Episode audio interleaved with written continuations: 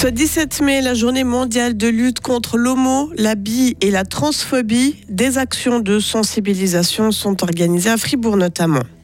Une convention collective de travail régit la profession de technologue du lait depuis le début de l'année.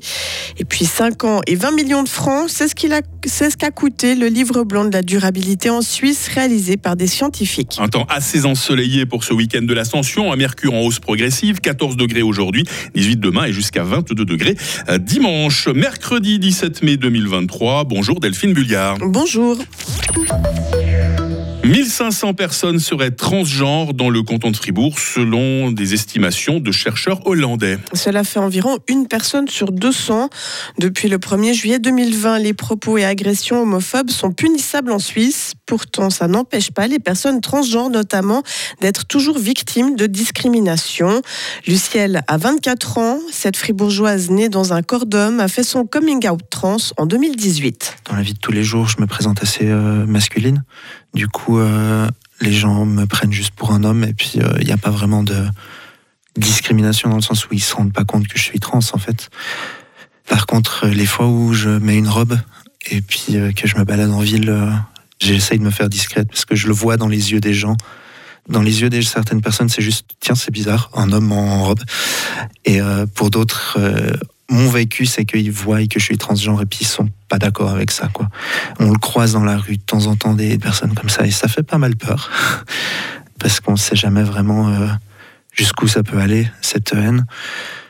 Et c'est quand les agresseurs sont derrière un écran qu'ils sont les plus virulents. On retrouve Luciel. Là où j'ai pris le plus de haine et de harcèlement, c'est quand même sur les réseaux.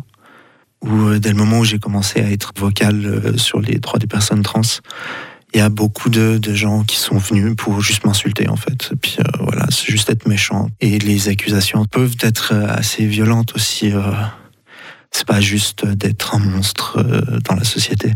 Des accusations de pédophilie, de violence sur les enfants pour des raisons sombres et inconnues, mais voilà, ils nous détestent. Donc c'est quelque chose qui peut être assez éprouvant, surtout quand on n'est pas préparé à ça. Et ce 17 mai, à l'occasion de la journée mondiale de lutte contre l'homo, la bi et la transphobie, différentes actions de sensibilisation sont organisées à Fribourg notamment. Des discussions, une table ronde ou encore un spectacle de drag queen sont prévus à l'ancienne gare ce soir. Certains laitiers fromagers fribourgeois peinent à recruter de la main-d'œuvre. Travail tôt le matin et les week-ends, parfois dur physiquement, horaire coupé. Être technologue du lait n'est pas facile tous les jours. Malgré un certain engouement pour l'apprentissage, les jeunes se réorientent ou poursuivent leurs études une fois leur CFC en poche. La convention collective qui régit le métier de technologue du lait depuis le début de cette année pourrait changer la donne, selon Xavier Cudré-Mourou, doyen de la formation du lait à l'Institut agricole de Grangeneuve. Il y a des contraintes. Hein. Aujourd'hui, prendre des apprentis euh, jusqu'à l'âge de 16 ans révolus, ben, ils n'ont pas le droit de travailler le dimanche. Après, ils ont le droit de travailler que six dimanches par année jusqu'à l'âge de 17 ans. Et puis ça, je pense, ça freine peut-être un milieu des formateurs aussi. Et puis en rentrant dans la convention collective, eh ben, c'est clair qu'il faut revoir un peu euh, ses horaires de travail, son organisation. La question qu'il faudra se poser, c'est juste euh, si on veut toujours maintenir des emplois ou qu'on veut attirer des gens dans la profession, on n'a pas le choix de s'adapter à ces conventions. Actuellement, environ 130 jeunes romans se forment pour devenir technologues du lait à Grangeneuve, soit une trentaine de plus qu'il y a 4 ans. Comment réussir la transition vers une économie durable, Delphine? 210 chercheurs ont pris le temps de la réflexion durant 5 ans pour livrer un livre blanc en direction d'une économie respectueuse des ressources, innovante et rentable. Le document a été présenté hier à Berne. Ces scientifiques listent des recommandations pour réduire le gaspillage, favoriser l'économie circulaire ou encore arrêter un temps la construction de bâtiments. Les chercheurs préconisent un juste milieu entre volontarisme, incitation et sanction. Ils recommandent aussi parfois des interdits, alors qu'on pensait cette voie bouchée après le rejet de la loi sur le CO2.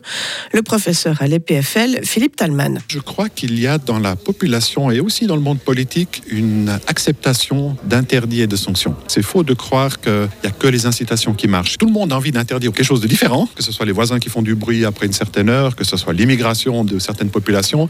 On a tous envie d'interdire quelque chose, donc à mon avis, il ne faut pas bannir les interdictions. Je crois que ça fait partie de la boîte à outils.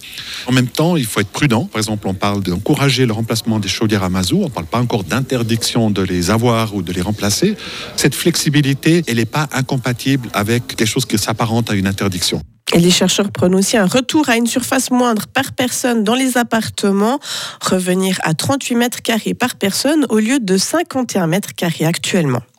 Et puis en hockey sur glace, l'équipe de Suisse poursuit sa route sans encombre au championnat du monde à Riga. Elle a dominé 5 à 0 le Kazakhstan hier soir.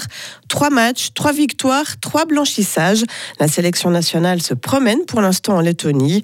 Agendé demain soir, le quatrième match du tournoi verra les Helvètes se frotter à la Slovaquie dans un duel traditionnel du mondial. Bon, à défaut d'aller en Lettonie, euh, Delphine, on, leur enverra des ondes positives devant le poste de radio. Qu'est-ce que vous en pensez oh ouais, On leur tient les pouces. Delphine Bulliard de retour à 8h30 sur Radio Fribourg. Retrouvez toute l'info sur frappe et frappe.ch.